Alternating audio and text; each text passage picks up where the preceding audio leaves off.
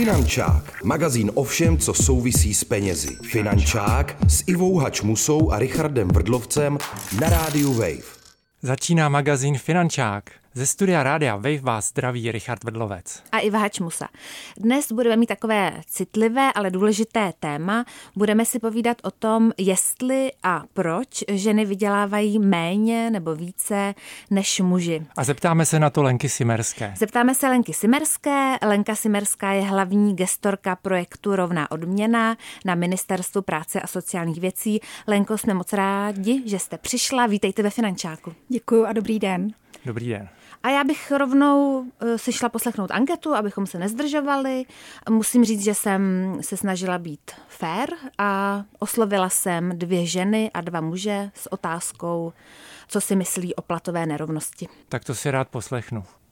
Aneta 29. Když byste měla srovnat platy žen a mužů, máte nějaký odhad v průměru, jestli berou více ženy nebo muži? Eh, odhad nemám, ale jsem si jistá, že určitě berou méně. O kolik si myslíte, že to je procent? Třeba typnete si? Podle mě asi záleží na tom, v jakém oboru a na jakých pozicích, ale myslím si, že jako 30% bych se asi nemusela úplně bát odhadnout. Ve vašem oboru, ve kterém pracujete, myslíte si, že také jsou tam ty rozdíly? V mém oboru si každý určuje svoje ceny sám, takže to asi hodně záleží jako na konkrétním člověku. U zaměstnaných lidí jsem, jsem přesvědčená o tom, že tam asi bude trošku jinak. A trápí vás to? Myslíte, že by se toto mělo změnit, že to prostě není fér? No tak samozřejmě, že to není fér a mělo by se to změnit. to v každém případě. Tak doufáme, že ano. Děkuji moc. Já jsem Karolína, mi taky 29. Já si taky myslím, že ženy vydělávají určitě méně. Máte tak nějaký odhad, o kolik to třeba procent je méně v průměru? Já bych řekla, že tak těch 20% to je takový jako můj hrubý osobní odhad. No. A myslíte si, že sami ženy můžou dělat něco pro to, aby si, dejme tomu, třeba řekli o vyšší plat? Tak určitě je to o tom, že ženy nebo obecně lidé by neměly být, neměly by se podceňovat a měly by si umět o, o ten plat říct, ale um, vzhledem k tomu, že v hodně firmách je politika toho, že vlastně tady ty informace se nesmí sdílet, tak je to hodně asi těžký vůbec nějakým stylem se dopátrat, kdokoliv vlastně je ohodnocený, jakou mám mzdu. No. Myslíte si, že by bylo správný třeba, aby fungovala nějaká směrnice nebo zákon, který by to nějakým způsobem kontroloval, aby v těch firmách na těch stejných pozicích by byly ty platy nějak aspoň vyrovnaný? Já bych byla určitě pro, ale myslím si, že eh, v těch soukromých firmách by se to stejně jako nějakým stylem obešlo. V té státní sféře si myslím, že by to mohlo fungovat. Markus, 35 let, Markusy, myslíte si, ze svého pohledu domníváte se v průměru, že ženy berou méně nebo více než muži nebo stejně? Tak záleží v jakém odvětví. Třeba tam eh, v mimo odvětví, finančnictví, je to víceméně vyrovnané, třeba u některých jako známých kamarádek, to ty vyloženě eh, vydělávají podstatně víc než já. A to víte? To si říkáte i takhle otevřeně? Jo, jo, jo, jo. Já jsem zastánce takovej, že by se člověk jako o, o tenhle z těch eh, věcech nemusel úplně stydět povídat. A... a ve kterých odvětvích si myslíte, že ty ženy mají teda méně? Ve zdravotnictví. Tam bez pochyb pak jako takhle nemám úplně upřímně jako rozhled. Jo. Ondřej, 22 let. Z vašeho pohledu, kdybyste měl srovnat v průměru platy žen a mužů, kdo z nich vychází podle vás lépe? Kdo vydělává víc? No, myslím si, že muži určitě. Záleží určitě v jaké oblasti, jako kde jsou zaměstnaný asi, no. A typnete si, kolik v průměru ten rozdíl je v procentech? 10%, to si nejsem jistý úplně, no. A myslíte si, že to je v pořádku, nebo by se to mělo nějakým způsobem narovnat, aby to bylo fair? No, tak já osobně si myslím, že by se to určitě mělo vyrovnat, pokud to tak teda já si nejsem totiž jistý, ale myslím si to z toho důvodu, že jako každý je prostě schopný toho, čeho je schopný a pokud na té pozici jsou potřeba nějaké podmínky a ta žena dokáže jakoby splnit, tak určitě si zaslouží jako stejný to finanční ohodnocení, no, to si myslím. Připomínám, že posloucháte magazín Finančák na rádiu Wave. S námi je tu Lenka Simerská z projektu Rovná odměna. A brzy se dozvíme, jaký je procentní rozdíl ano, mezi je to napínavé. platy mužů a žen. Bylo tam, slyšeli jsme tam 30%, 10%, 20%. tak jak to je, Lenko? No, uh... Dalo by se v podstatě říct, že všichni ti lidi, co se vyjádřili, mají v nějakém ohledu pravdu. Eh, protože my máme takzvaný gender pay gap, což je průměrný rozdíl meziroční výdělku eh, mezi muži a ženami v celé české ekonomice. A to je souhrné číslo, které momentálně je na eh, hodnotě 16,4%. Když to budeme třeba srovnávat s Evropskou unii, tak tam je to 13%, takže trošku se hýbeme za poslední roky jako k lepšímu. Ale když potom jdeme do jednotlivých kategorií, do jednotlivých věkových skupin, vzdělanostních skupin nebo odvětví na trhu práce, tak tam opravdu to můžeš plhat až třeba k těm zmíněným 30%. Takže strašně záleží na situaci, kde se ten jedinec nachází. A mě by zajímalo, která jsou třeba odvětví nebo pozice, kde muži vydělávají méně než ženy. Já bych si typl třeba, že u eh, sestřiček v nemocnici že tam třeba možná vydělávají víc ženy. Můžete to i zjistit v naší kalkulačce. My jsme vlastně udělali v rámci Ministerstva práce takový, um, takový nástroj, kde, který má sloužit uh, zejména tedy ženám, aby prostě měli přehled o tom trhu, aby když třeba někam jdou nebo po mateřské se vrací a podobně, tak aby ty hodnoty, uh, za které se aktuálně pracuje, znali. Máme to na živých datech, najdete to pod rovná odměna CZ kalkulačka. A u těch sestřiček je to velmi komplikované v tom, že tam je tak málo mužů, že uh, statistika vám vyhodí, že vlastně nelze ta čísla srovnávat. Takže tam opravdu se nemůžeme o žádných jako relevantních moc údajích bavit. Nicméně, když to zobecním, tak uh, ty feminizované obory, které nás tedy napadnou všechny jako první, tak e, tam to e, hodnocení práce je celkově nižší, je to třeba ještě v sociálních službách, ve školství, zejména v práci s těmi menšími dětmi a, tak dále. A uh, muži tam vlastně jsou v takové pozici, že když už se tam vyskytnou, tak jsou takovým exotickým úkazem a vlastně uh, to prostředí si je snaží uh, tam nechat. To znamená, že dochází k takzvanému skleněnému výtahu a ten muž je prostě nějakým způsobem tam buď vyzdvižen výše nahoru v té pozici, aby mohl výše vydělávat, nebo jsou mu nějakým způsobem přiděleny různé úkoly navíc, které třeba ty ženy nemají, to se třeba děje ve školství. Prostě, aby takzvaně jsme si ho udrželi, tak toho muže trošku přeplácíme. Tak jsem to neodhad. To si neodhad tentokrát. Hmm. Hmm. A není eh, třeba ten eh, rozdíl mezi eh, odměnami mužů a žen způsoben právě tím, že ženy jsou častěji zaměstnány v oborech, které jsou méně, obecně méně ohodnocené finančně, to znamená třeba ty pomáhající obory, nevím, jaký by byl přesný název, třeba řekněme obory, jako, jako je právě ta sociální péče nebo uh, pomocné role ve zdravotnictví. Je to tak, uh, ženy, když někde pracují ve více než polovině, zastoupení a v některých těch profesích, které jste jmenoval, tak eh, tam se to blíží až třeba 90% nebo i víc. Eh, záleží na nějakých pracovištích, ty jsou třeba úplně kompletně feminizované, tak tam prostě hodnota práce klesá. Ale to celé číslo toho pay gapu, které v Česku máme a máme ho trvalé na velmi vysokých hodnotách, nemůžeme zcela vysvětlit jenom touhle segregací. Segregace znamená, že ženy se kumulují, pracují zkrátka v jiných oborech než muži a že tam je ta uh, hodnota práce nižší. Uh, celá další polovina toho rozdílu uh, je statisticky vysvětlená rozdílem na stejné pozici.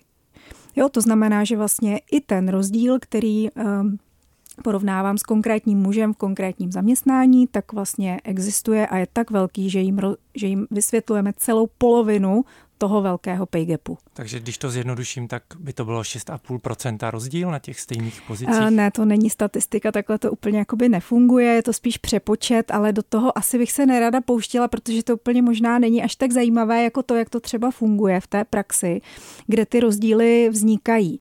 Lenko, překvapilo vás ještě něco na té anketě, kterou jsme slyšeli?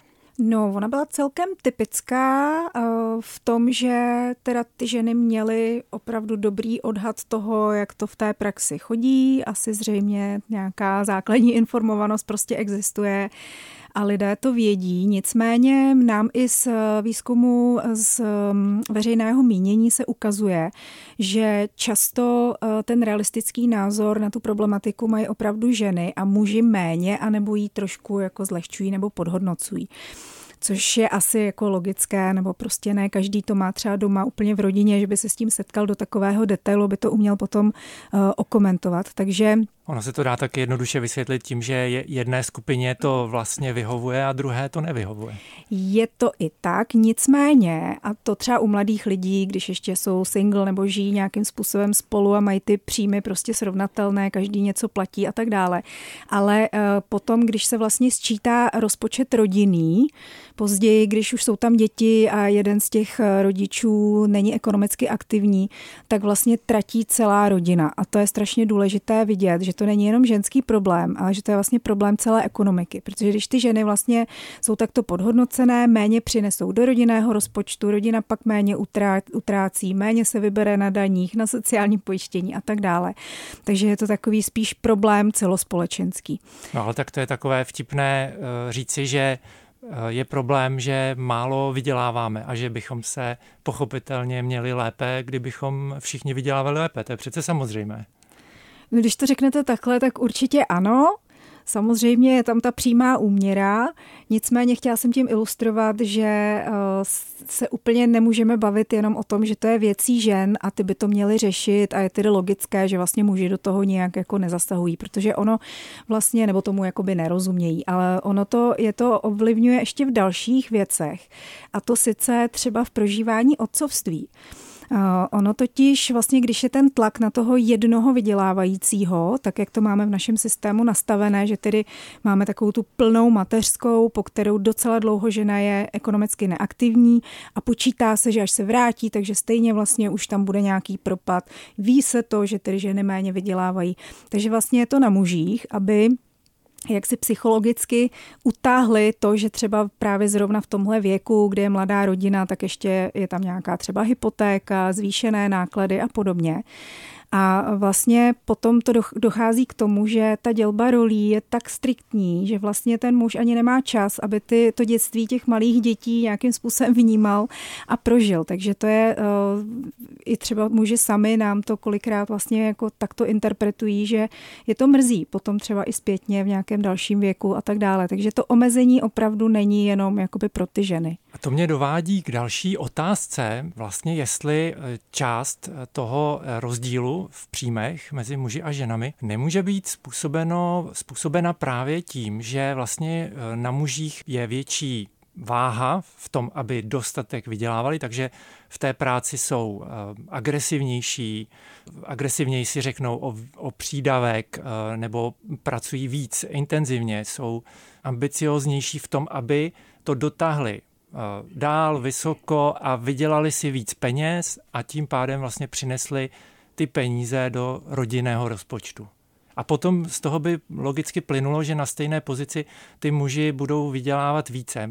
Zkoumali jste tady ten faktor ve svých výzkumech?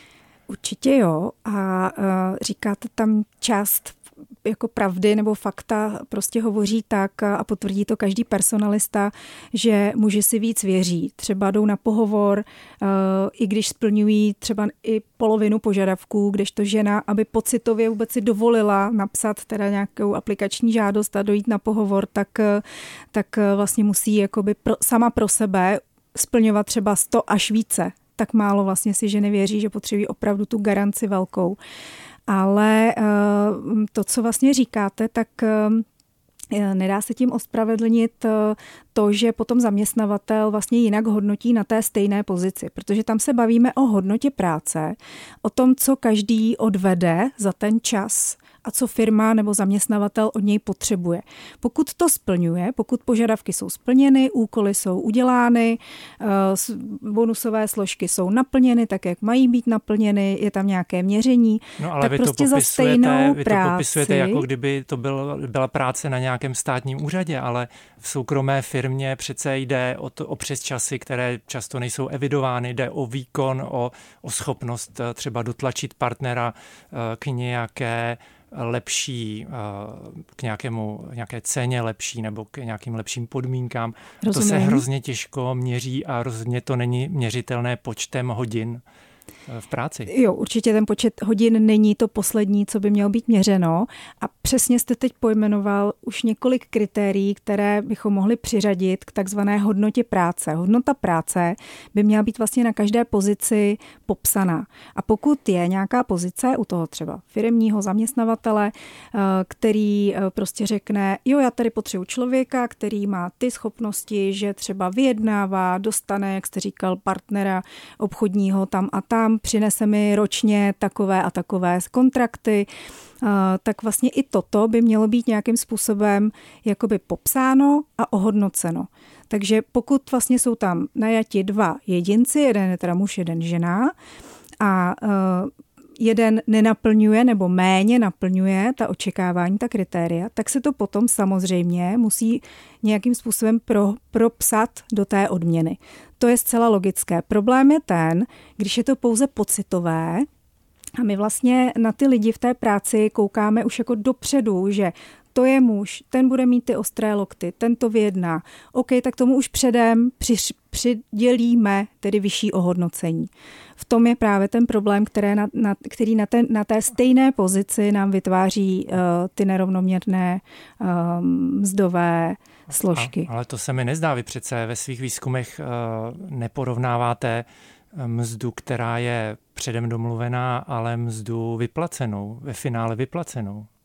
Přesně tak. A když vidíme, že to je na stejné pozici, tak vlastně Potom můžeme říci, že e, zaměstnavatel zaměstnává na stejných pozicích, nebo bychom mohli vycházet z toho, že zaměstnavatel na stejné pozici zaměstnává lidi, které jsou v takovém, kteří jsou v takovém nepoměru, že tam potom vznikají až třeba 20% rozdíly. A to vlastně jakoby není možné, protože když e, by e, tomu tak bylo a bylo by vlastně vyžadováno tak velký rozdíl v tom výkonu, tak by potom zaměstnavatel musel udělat vyšší kategorii toho zaměstnání a říct, OK, a tady mám už ty lepší vyjednavače. To s tím nesouhlasím. Já jsem zaměstnavatel a e, zaměst, e, mám zaměstnance a jsem ochotný e, tomu lepšímu zaměstnanci zaplatit třeba o 50% více, protože ten rozdíl v tom, jestli je někdo, a teď řeknu příklad, jo, jestli je někdo pracovitý a pečlivý, anebo lajdák, tak dělá třeba 100% ve výkonu. To je hrozný rozdíl. Určitě, na to máte naprosto právo a to patří do odměňování, ale vy byste měl jednoznačně mít odpověď, kdykoliv těm svým zaměstnancům říct, za co má těch 100% navíc nebo těch 50% výkonu, nebo tak, jak to říkáte. Jo, měl byste říct, jo, máš to za to, že ty si udělal ABCD a ty jsi to neudělala. To samozřejmě se řeší při, při hodnocení, ty zaměstnanci to eh, částečně tuší, částečně se jim to musí vysvětlit. Ale mě by zajímalo, jestli v těch vašich výzkumech, jestli, eh, protože toto není nikde písemně napsané, ta pozice se jmenuje stejně, eh, vy přece musíte mít nějakou, nějakou cestu, jakým způsobem hodnotit eh, ten výkon toho zaměstnance a podle toho to poměřit s těmi platy. No ono určitě je potřeba hlavně říct, že když potom se jde do firem, tak opravdu vidíme, že ty mzdové předpisy, to znamená to popsané, za co je odměňováno, tak vlastně nefungují. Oni firmy často je opravdu nemají, nemají je popsány do detailu, nemají stanovenou hodnotu práce a to je hlavně ten problém.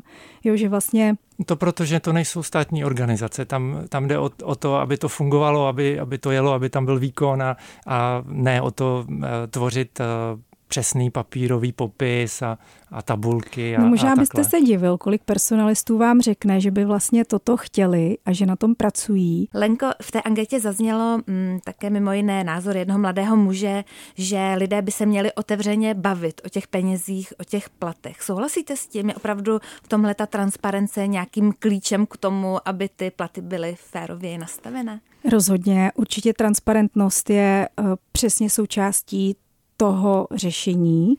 A e, transparentnost neznamená, že já za každou cenu musím nutně vědět, kolik má e, můj nejbližší kolega a že to musí být všechno naprosto průhledné. E, myslím si, že na to ani nejsme v české kultuře pracovního trhu moc jako připraveni zatím.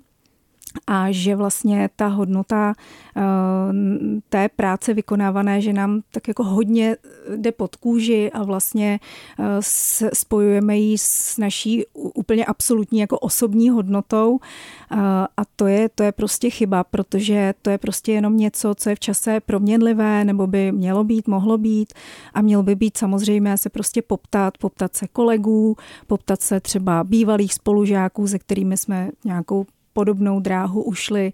Ehm, mělo by to být děláno tak nějak jako s citem a inteligentně. Samozřejmě, když máme třeba nějakou, nějakou partu, třeba kamarádů, kde máme různé profese, různé, různé životní směřování, tak asi nemá cenu jakoby porovnávat eh, za každou cenu transparentně, jako si říkat, kolik kdo vydělává, ale prostě tam, kde to má význam, to znamená, když jdu na pohovor, když se vracím do práce po nějaké pauze, když měním, když měním tu kariérní dráhu, když třeba prostě někam se stěhuju nebo chci prostě trošku něco změnit a nebo když stanovuju si svoji hodnotu práce vlastně v průběhu Jakmile mě napadnou myšlenky, hele, já vlastně už ani nevím, kolik se tady v tom mém oboru nebo v této pracovní činnosti vydělává, tak eh, jít a opravdu se jako zajímat, aby vlastně člověk tu svoji hodnotu neustále znal. Eh, firmy často dělají takový nešvar, že přilepují k eh, s pracovním smlouvám um, doložku, takzvanou o mlčenlivosti, která říká, nesmíte mluvit o tom, kolik vyděláváte. Není to pravda, právo opravdu hovoří jinak a e, je to váš osobní údaj a vlastně sdělovat to můžete. Lenko, myslíte si, že v současné době u nás existuje dostatečně intenzivní veřejná diskuze, jak tady tu nerovnost platovou změnit a případně připravuje se nějaká směrnice, která, nebo regulace, která by to nějak po firmách vyžadovala, tu, tu větší rovnost zavést? Myslím si, že ta diskuze je trošku lepší, než byla před pěti lety, kdy jsme začínali s tímhle projektem a s tou osvětou a vůbec s tím jako analyzováním toho problému, že toho víme daleko, lí, daleko víc.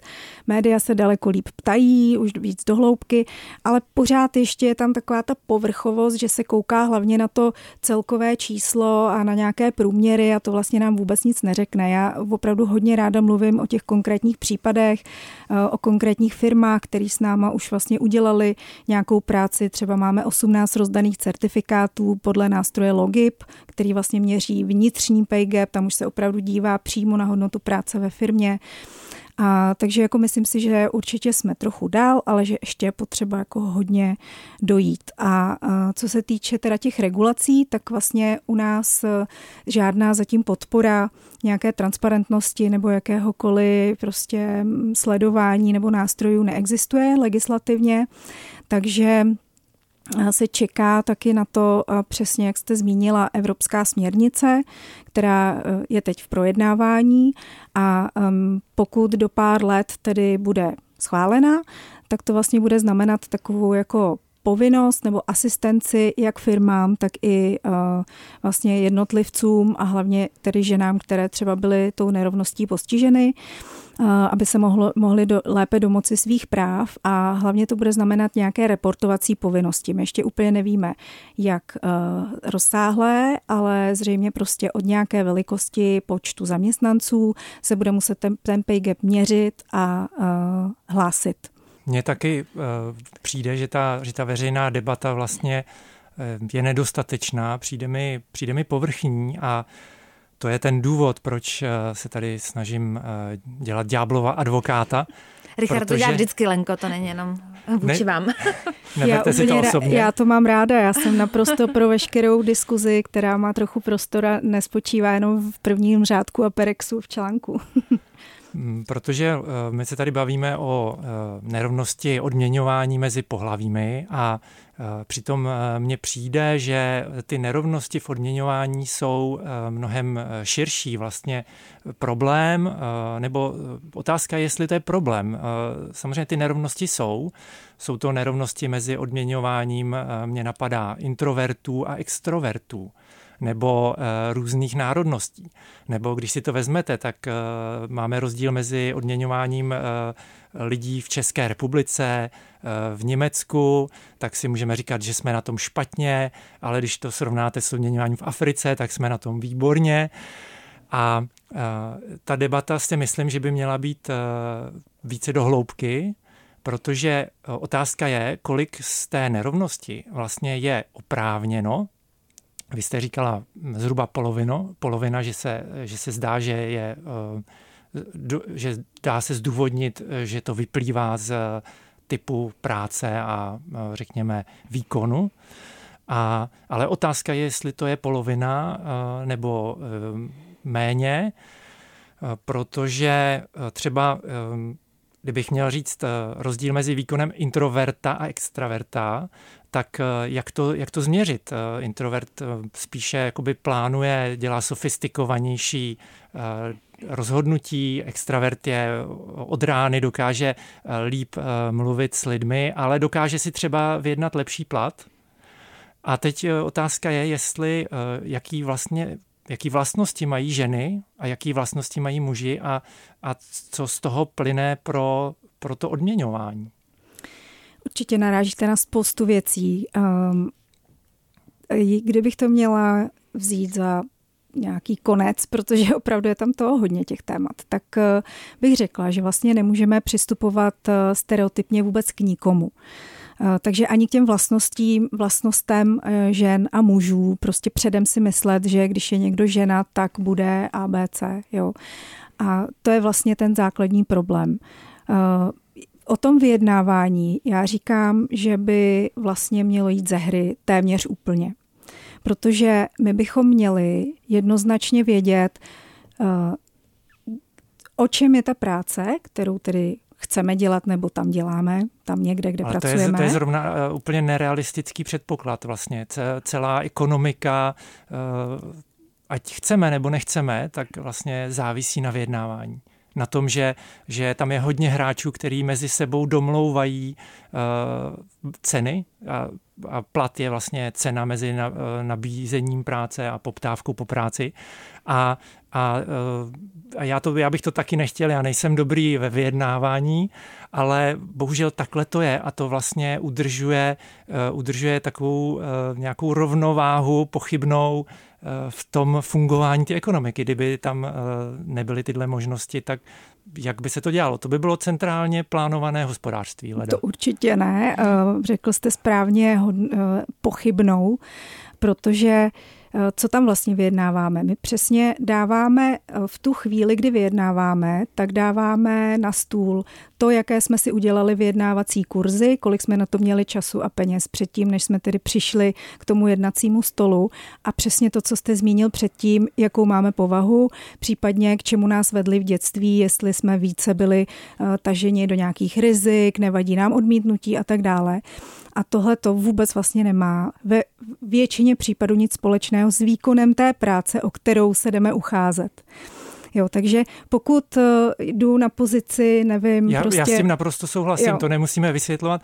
Problém je, že vlastně přesto eh, to vyjednávání hraje obrovskou roli v tom, eh, kolik si vyděláváme, ale stejně tak, jako to hraje roli třeba v tom, jaký úspěch má ta nebo která organizace, ať už se to jedná, ať už se jedná o státní organizaci, nebo především, když se jedná o firmu, tak eh, prostě to, jak jsou, jak jsou ty eh, obchodníci schopní vlastně eh, protlačit ten produkt, nebo vyjednat si místo na trhu, nebo, nebo potlačit konkurenci, tak to má obrovský vliv a vlastně nezáleží, bohužel, až tolik na tom, jaký, eh, jakou činnost ta organizace dělá, jaký produkt nabízí. Tak já myslím, že nějaká kvalita a jako gro toho nějakého produktu, který se obchoduje, určitě hraje jako obrovskou, obrovské procento z té ceny taky, že jako nemůžeme říct, že to je jenom nějaký marketing a vyjednávání. A to samé vlastně dělají lidi, když tedy jdou obchodovat eh, sami sebe tu svoji práci a svůj čas. A dá se to různými nástroji vlastně vylepšovat toto, jo, aby právě přesně ty extroverti nebo ty lidi zatížený různými stereotypy měli větší šanci opravdu nemyslet na tyhle ty schopnosti nebo neschopnosti toho vyjednávání, ale spíš spíše myslet na tu svoji konkrétní práci a na to, jak jít prodat to, co opravdu umím. Jo? A to se dělá třeba tak, že na Slovensku už nějakou dobu funguje vlastně to, že eh, v inzerci pracovních míst je povinné, aby vlastně zaměstnavatel dopředu řekl, jaké tam je rozpětí, které má nabudžetováno na tu kterou pozici. Takže vlastně vy, když už tam jdete, tak vlastně nehrajete takovou tu hru a na kolik byste se ohodnotil, kolik očekáváte, ale už prostě přesně víte, do jakého budžetu spadáte a teď se jenom hraje o to, jaké máte zkušenosti, co tam ještě nabídnete navíc. A je prostě daleko ta hra srozumitelnější i pro tyhle ty lidi, kteří vlastně jsou tím systémem toho vyjednávání znevýhodněni.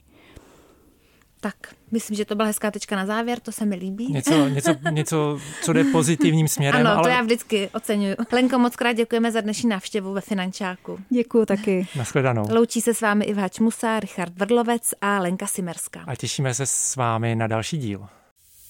Finančák, magazín o všem, co souvisí s penězi. Finančák s Ivou Hačmusou a Richardem Vrdlovcem na rádiu Wave. Další díly Finančáku najdeš na webu wave.cz lomeno Finančák, v mobilní aplikaci Můj rozhlas a dalších podcastových aplikacích.